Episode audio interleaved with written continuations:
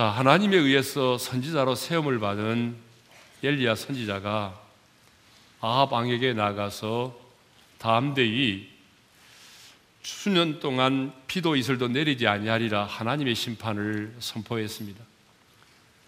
아, 이 심판의 선포 이후에 하나님은 엘리야를 그리 시냇가로 보내서 거기서 숨어 있으라고 말씀하셨죠. 그러면서 약속을 주셨습니다. 그 약속이 뭐냐 그러면 내가 까마귀들에게 명령하여 거기서 너를 먹이게 하리라. 엘리야 선지자는 이 약속의 말씀을 붙들고 그리 시냇가로 갔습니다.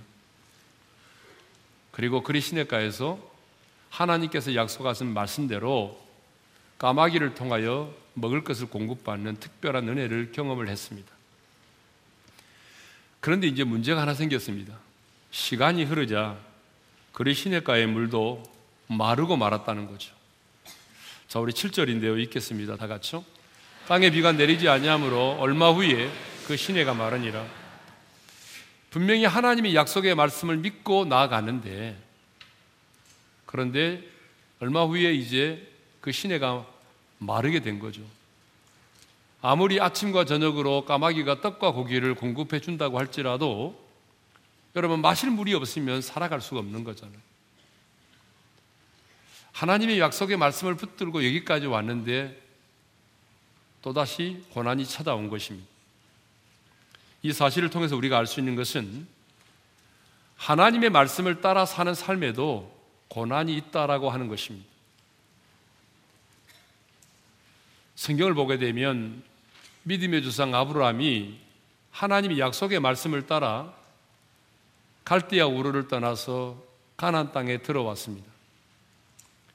분명히 하나님의 말씀을 따라 700km나 되는 머나먼 거리를 위험을 무릅쓰고 왔는데 그 약속의 땅에 기근이 있었다는 거 여러분 아시죠?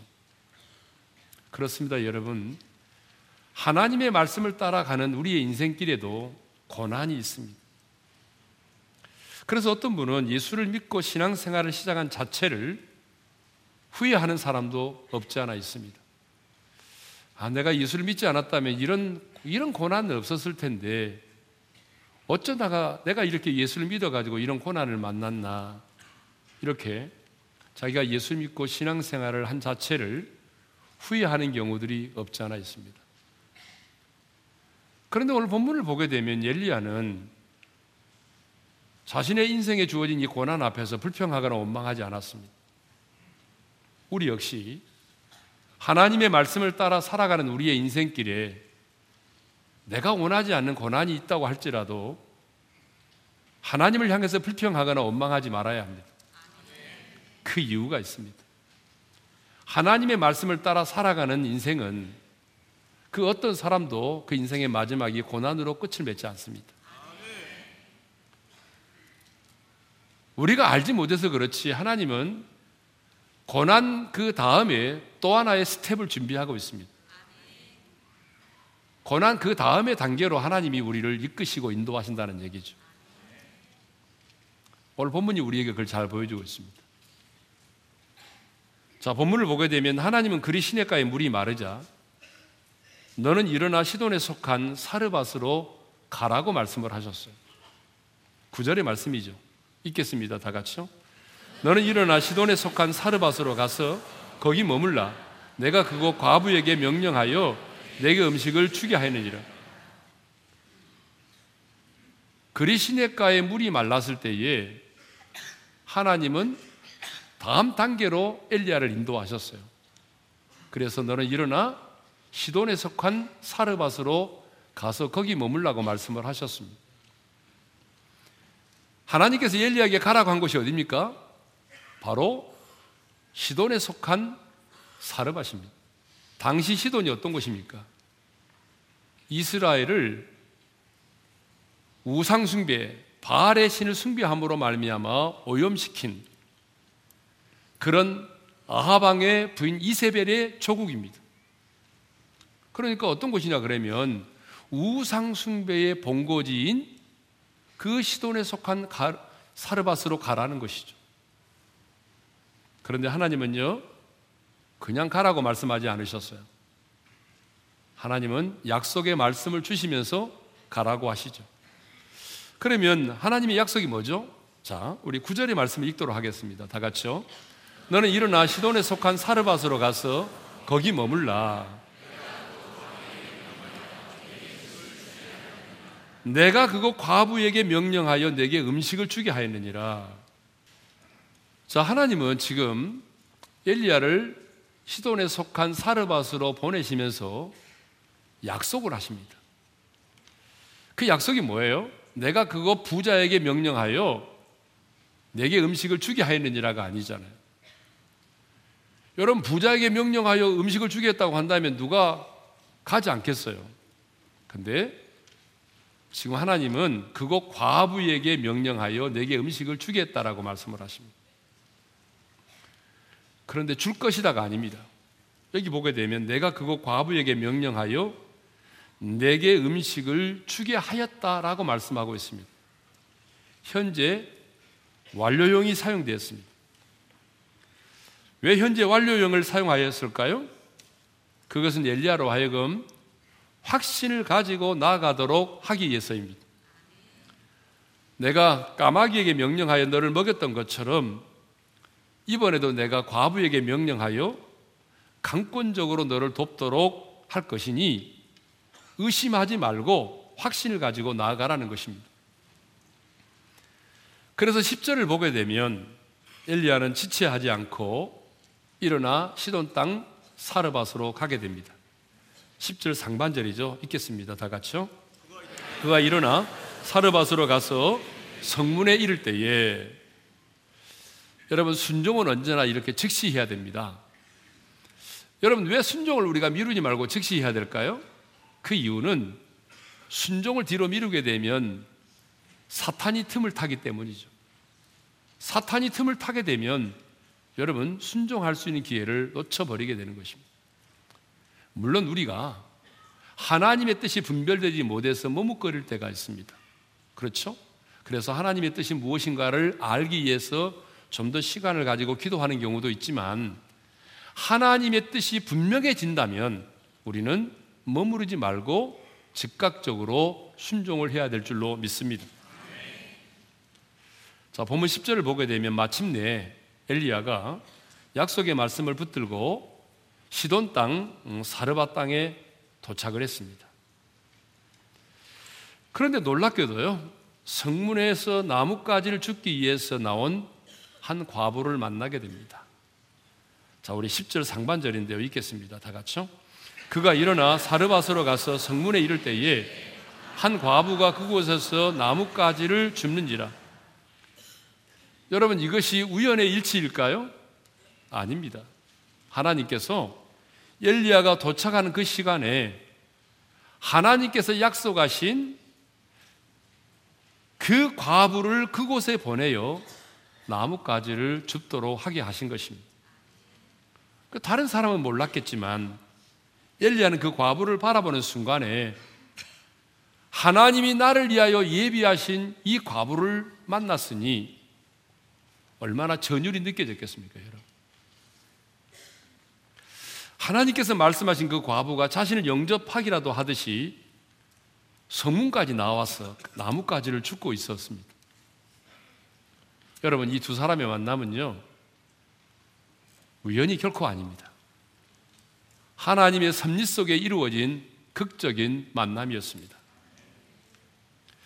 이렇게 말씀과 같이 하여 순종하는 삶을 살게 되면 여러분 우리 역시 닭살이 돋는 것과 같은 그런 전율이 느껴질 때가 있습니다. 여러분 신앙생활 하시면서 이런 적 있으시죠?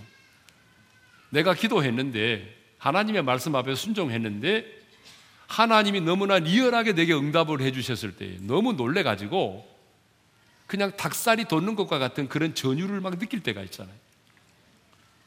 여러분, 저도 목회하면서 그런 적이 정말 많습니다.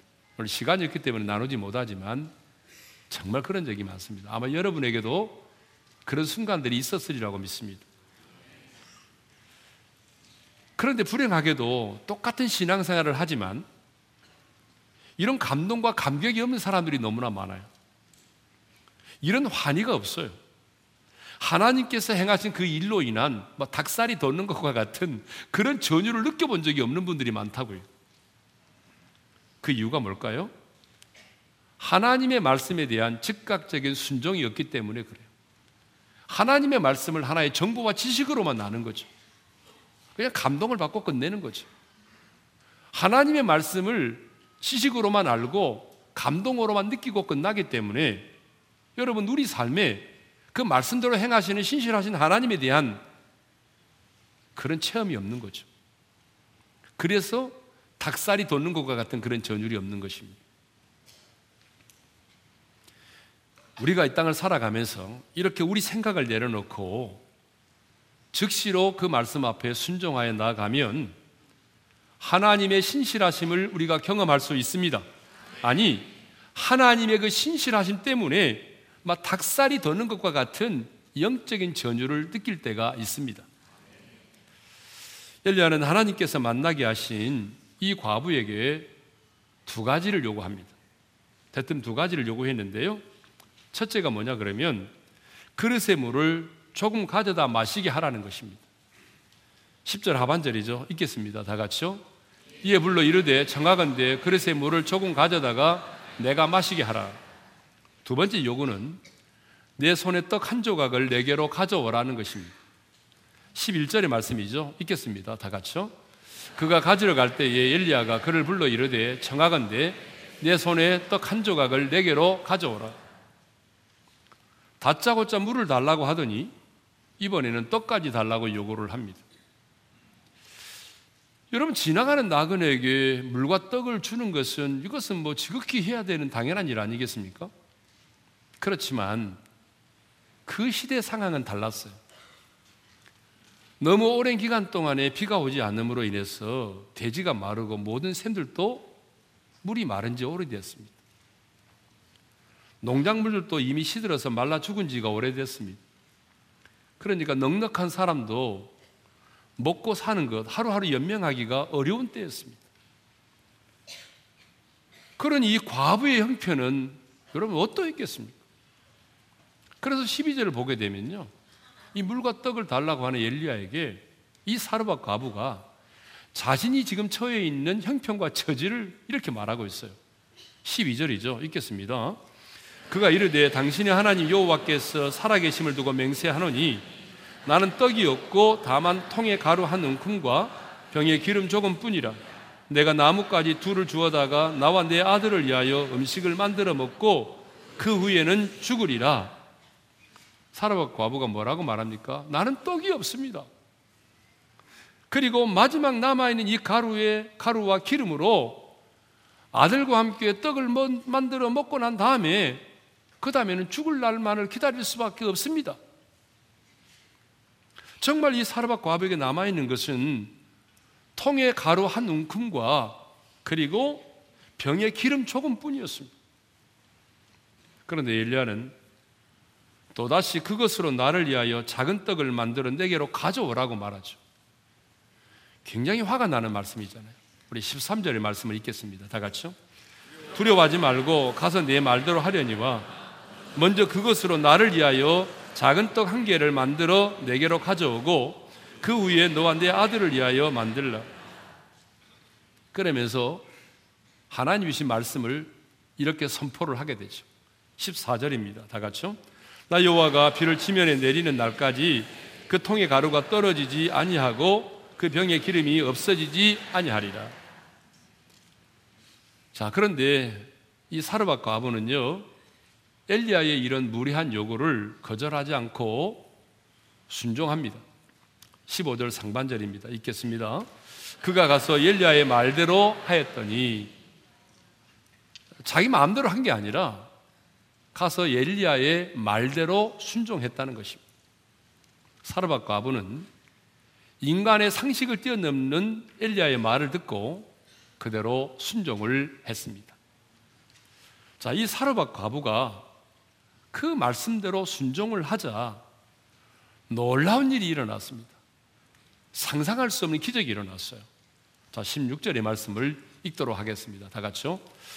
여호와께서 엘리야를 통하여 하신 말씀 같이 통의 가루가 떨어지지 아니하고 병의 기름이 없어지지 아니하니라.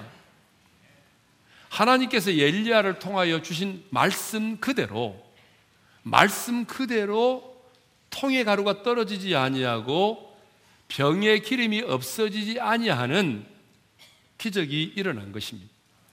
그런데 여러분 이 사르밧 과부에게 일어난 기적을 기적을 보게 되면 하나님이 행하시는 기적에도 하나의 원리가 있다는 걸 알 수 있습니다.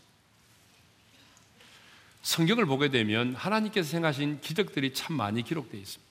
어쩌면 기적의 책이라고 불릴 만큼 셀 수 없는 많은 기적이 있습니다. 그런데요, 그 어떤 기적도 우연히 일어난 기적은 하나도 없다는 것이죠. 성경에 기록된 하나님이 행하신 그 많은 기적들을 보게 되면 어떤 기적도 우연히 일어난 기적은 하나도 없습니다.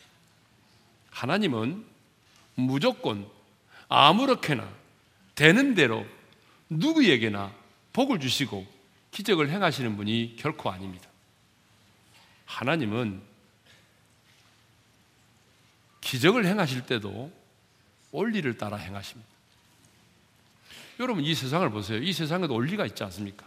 모든 일에는 원리가 있습니다. 과학에도 원리가 있습니다. 경제에도 원리가 있습니다. 예, 마케팅에도 원리가 있습니다. 성경을 보게 되면 하나님이 누군가에게 복을 주실 때도 하나님이 어떤 사람에게 기적을 행하실 때도 보게 되면 원리가 있습니다. 그러므로 하나님의 사람의 누리는 이 세상을 살아갈 때에 그냥 아무렇게나 사는 것이 아니라 그 원리를 따라 살아야 합니다. 하나님이 행하신 기적에도 원리가 있습니다. 첫 번째가 뭔지 아세요? 약속하신 복은 이미 예비되어 있다라고 하는 거예요. 자, 9절 하반절의 말씀을 읽겠습니다. 다 같이요. 내가 그곳 과부에게 명령하여 내게 음식을 주게 하였느니라. 이 말씀은 하나님께서 이미 모든 것들을 예비해 두셨다라고 하는 말씀이죠. 하나님께서 과부에게 명시적으로 엘리야에게 먹을 것을 공급해 주어라. 그렇게 말씀하지는 않았지만 음식을 요구하는 엘리야의 요청을 받아들이도록 하나님께서 그 마음에 역사하셨음을 말하죠. 그러니까 하나님은요, 오랜 가뭄으로 인해서 마실 물이 없고 모든 것이 기가린 그 시대에 엘리야를 위하여 한 과부를 그 땅 가운데 예비하여 주셨습니다. 여러분, 한 과부만 예비하신 것이 아니라 과부에게 엘리야의 요청을 들어줄 수 있도록 그 마음까지도 준비하셨습니다. 눈에 보이지 않지만 밀가루와 기름까지도 하나님은 미리 예비해 놓으셨습니다.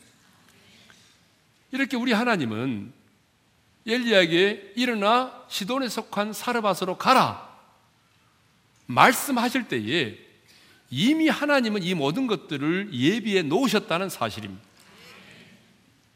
예비해 놓으시고 뭐라고 말씀하죠? 일어나 가라고 말씀하십니다.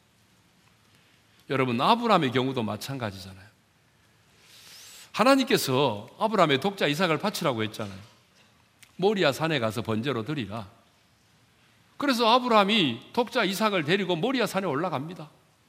그때에 아들이 묻습니다. 번제에 쓸 나무는 있는데 재물은 어디 있나요? 어린 양은 어디 있습니까? 하나님께서 예비해 놓으셨을 거야. 올라갔습니다.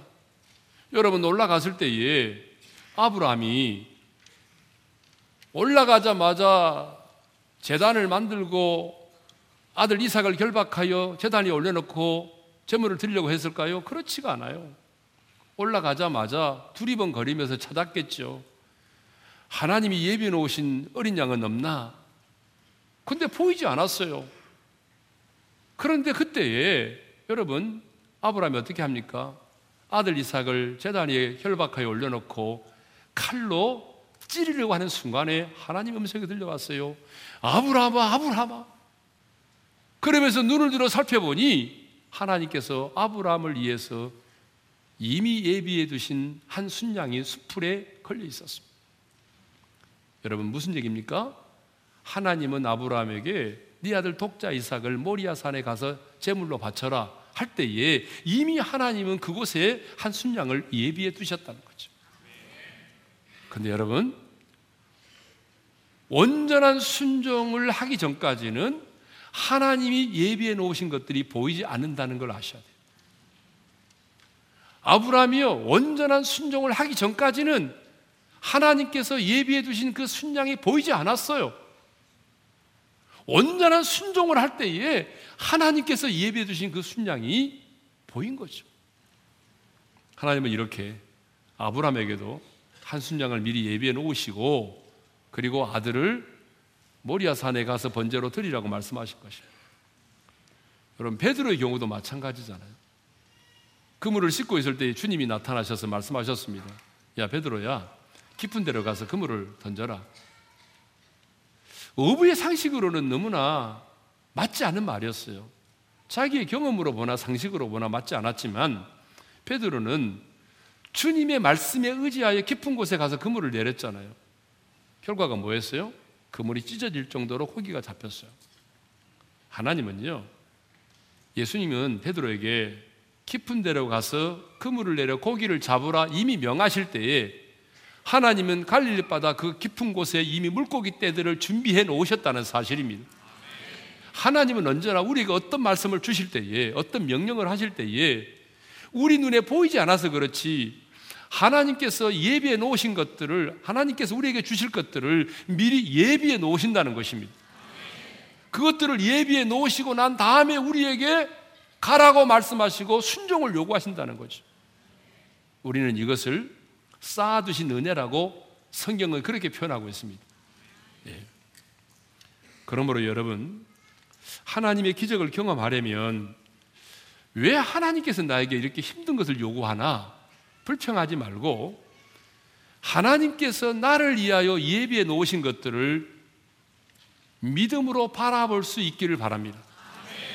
하나님께서 나의 인생 가운데 쌓아두신 그 은혜, 하나님께서 내게 행하실 그 놀라운 선하고 아름다운 일들을 믿음의 눈으로 바라볼 수 있기를 바랍니다. 두 번째. 두 번째 원리가 뭐냐 그러면요. 테스트를 통과해야 된다는 것입니다. 하나님은 기적을 행하시기 전에 먼저 우리를 테스트하십니다. 쌓아두신 복을 주시기 전에 우리 자신을 먼저 흔들어 보시죠. 왜냐하면 하나님께서 행하신 이 일들이 하나님께서 주시는 이 놀라운 복이 우리에게 화가 되지 않으려면 내가 그것을 감당할 수준이 되려면 그래서 하나님은 우리를 흔들어 보시잖아요. 엘리야가 사르밧과 아부에게 물과 떡을 요구했을 때에 분명히 사르밧과 아부는 자신의 형편을 이야기했습니다. 저는 떡이 없어요. 이 가루의 한 움큼, 남아있는 이한 큼의 밀가루와 조금 남아있는 병의 기름밖에 없습니다. 내가 이 남아있는 마지막 밀가루와 기름을 가지고 떡을 아들과 함께 만들어 먹고 그 다음부터는 내가 죽을 날을 기다릴 수밖에 없는 그런 상황 가운데 있습니다. 이렇게 얘기를 했잖아요. 이렇게 자신의 딱한 사정을 이야기했음에도 불구하고 엘리야는요 너무나 뻔뻔스럽게 그것으로 떡을 구워서 먼저 나로 먹게 하고 남은 것이 있으면 당신과 아들이 먹도록 하세요. 라고 요구합니다. 마지막 떡 한 조각을 자기가 먼저 먹어야 되겠다는 것입니다. 그러니까 여러분 이런 상황 가운데 있는데 제가 신방을 갔습니다. 여러분 집에 가서. 제가 이렇게 요구한다면 여러분은 뭐라고 하겠습니까? 당신이 목사요? 이렇게 화를 낼 겁니다, 분명히. 예? 당신이 선지자라고 한다면 떡을 만들어 가지고 와서 나에게 떡을 주든지. 그런데 이제는 남아있는 마지막 떡, 그것까지 뺏어먹는 사람이 어디 있느냐는 거죠. 여러분, 이 상황이 이해가 되십니까? 그런데 왜 엘리야는 도움을 주기는 커녕 자신이 먼저 떡을 먹겠으니 떡을 구워 내게로 가져오라고 했을까요? 왜 엘리야는 뻔뻔스럽게 계속적으로 떡을 달라는 요구를 했을까요? 그것은 하나님께서 지금 엘리야를 통해서 그녀를 테스트하고 있기 때문입니다. 하나님은요, 언제나 복을 주시기 전에 우리를 테스트하십니다. 그러면 하나님의 테스트가 뭘까요? 사람에 따라 다릅니다. 어떤 사람에게는 이런 방식으로 테스트하시고 어떤 사람에게는 이런 방식으로 테스트를 하시죠. 근데 오늘 본문을 보게 되면 하나님의 사르밧 과부를 어떻게 테스트하셨습니까? 죽기 전에 먼저 요구를 하셨다는 거죠. 그렇습니다. 하나님은 우리에게 주시기 전에 먼저 요구를 하십니다. 그런데 그 요구가 사르밧 과부에게서처럼 우리의 상식을 뛰어넘는 요구일 때도 있습니다. 우리의 상식을 뛰어넘는 요구를 하실 때가 있어요. 그런데 분명한 한 가지 사실은 하나님은 절대로 내게 없는 것들을 요구하지는 않는다는 사실입니다. 여러분, 아멘입니까? 하나님이 먼저 주기 전에 요구를 하시는데, 때로는 상식을 뛰어넘는 요구를 하실 때도 있어요. 그러나 정말 중요한 것은 내게 없는 것을 하나님은 요구하시지 않는다는 것입니다. 지금 가지고 있는 것들 중에서 드리라고 요구하는 거죠. 하나님은 사르밧 과부에게 무엇을 요구하셨습니까? 금덩어리를 요구했습니까? 어마어마한 것을 요구하셨습니까? 아닙니다. 마지막 남은 한 움큼의 가루와 약간의 기름을 요구하셨습니다. 자신의 수중에 있는 그 통의 가루와 그 병의 기름을 요구하셨습니다. 여러분, 오병리의 기적을 행하실 때도 마찬가지입니다. 예수님은 어린아이가 가져온 그 보리떡 다섯 개와 물고기 두 마리를 가지고 오천 명을 먹이는 기적을 행하셨습니다. 그 아이가 가져온 그것입니다. 그 아이의 손에 들려진 그것을 가지고 주님은 기적을 행하셨습니다. 홍해를 가르칠 때도 마찬가지. 홍해를 가르칠 때도 모세의 손에 들려진 지팡이를 가지고 하나님은 홍해를 가르십니다. 골리앗을 무너뜨릴 때도 하나님은 다윗의 손에 들려져 있는 물맷돌을 가지고 골리앗을 무너뜨리셨어요. 오늘 또 우리 하나님은 기적을 행하시기 전에 복을 주시기 전에 먼저 우리에게 요구하십니다.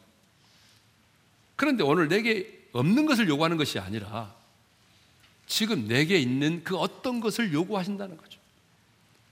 하나님은 그것이 작고 볼품이 없을지라도 지금 내게 있는 그것을 가지고 기적을 행하기를 원하십니다. 그래서 오늘 또 내 손에 무엇을 가지고 있느냐라고 물으시는 거예요. 그러므로 여러분, 오늘 내가 가지고 있는 것이 무엇인지를 살펴보셔야 돼요. 그리고 그것을 하나님께 드리셔야 돼요. 오늘 또 하나님은요, 없는 것을 가지고 기적을 행하는 것이 아니라 여러분의 수중에 있는 그것을 가지고 기적을 행하십니다.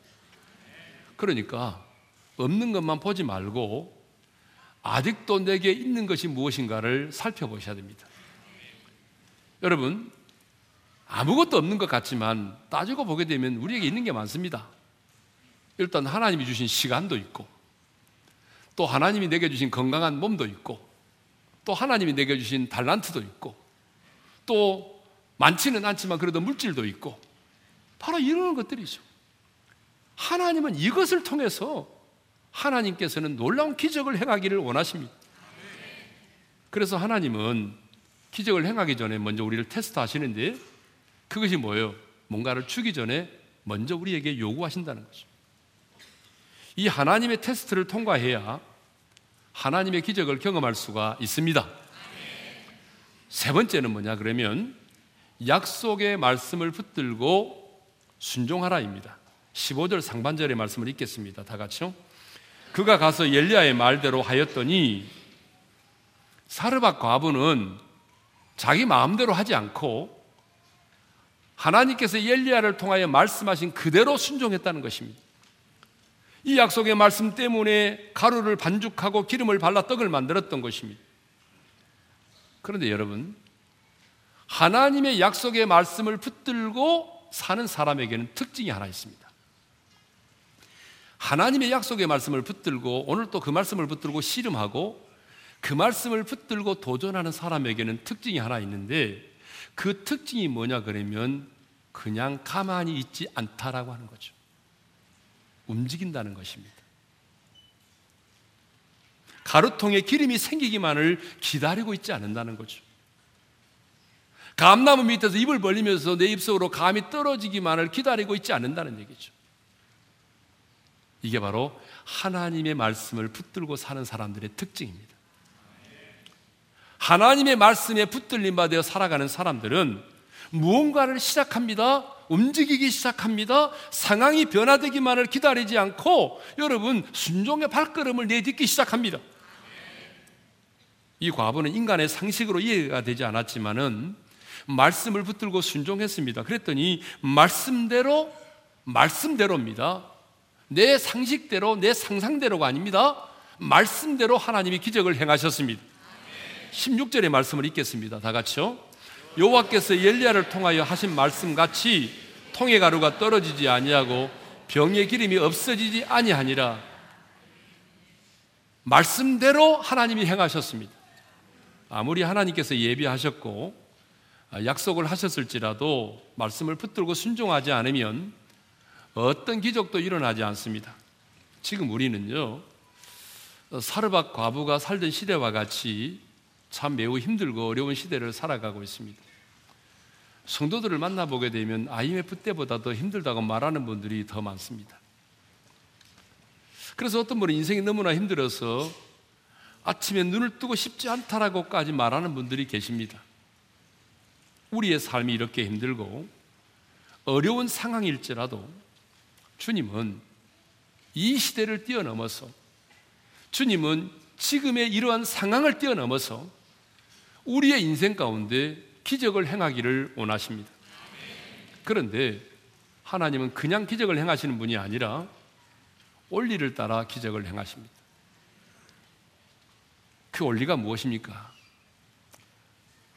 하나님은 나를 위하여 쌓아두신 그 은혜를 여호와 이레에 하나님께서 예배 놓으신 것들을 먼저 우리의 우리로 하여금 믿음의 눈으로 바라보게 하신다는 것입니다.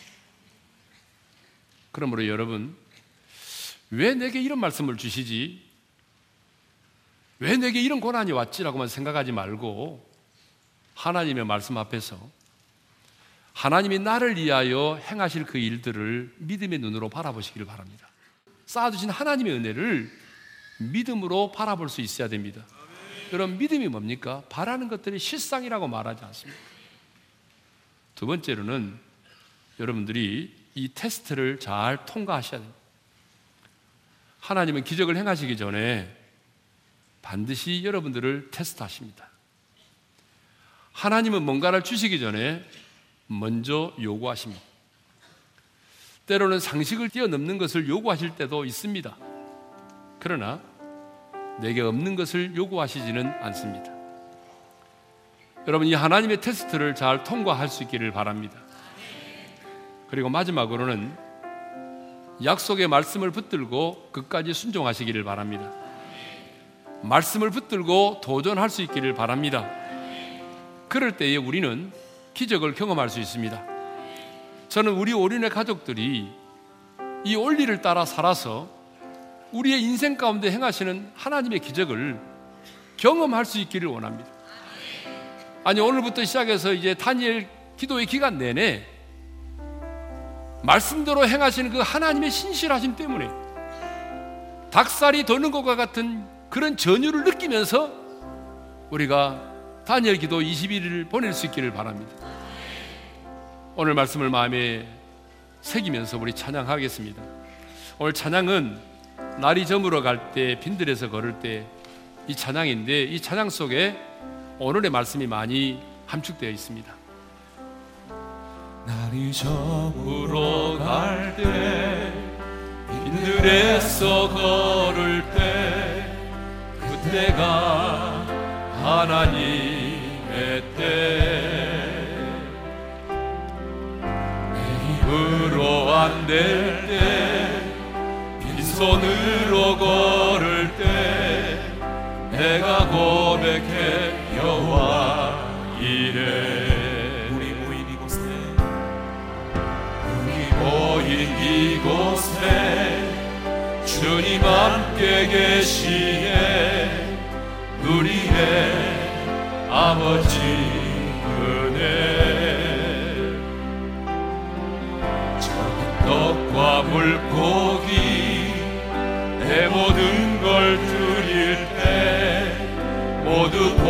고백해 여호와 이래 우리 두 손을 들고 찬양합시다.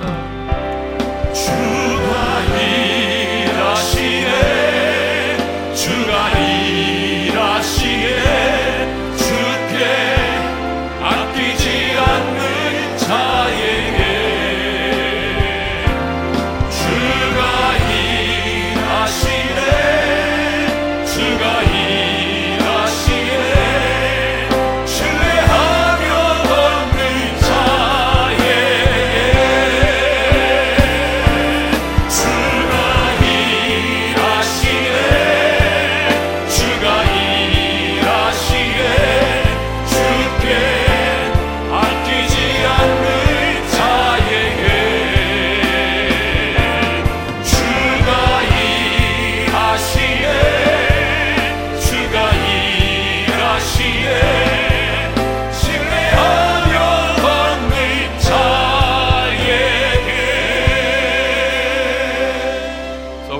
우리 한번 눈을 감고 주신 말씀 마음에 새기며 기도합시다. 하나님의 말씀을 붙들고 나아가는 인생길에도 고난이 있다는 걸 아셔야 됩니다.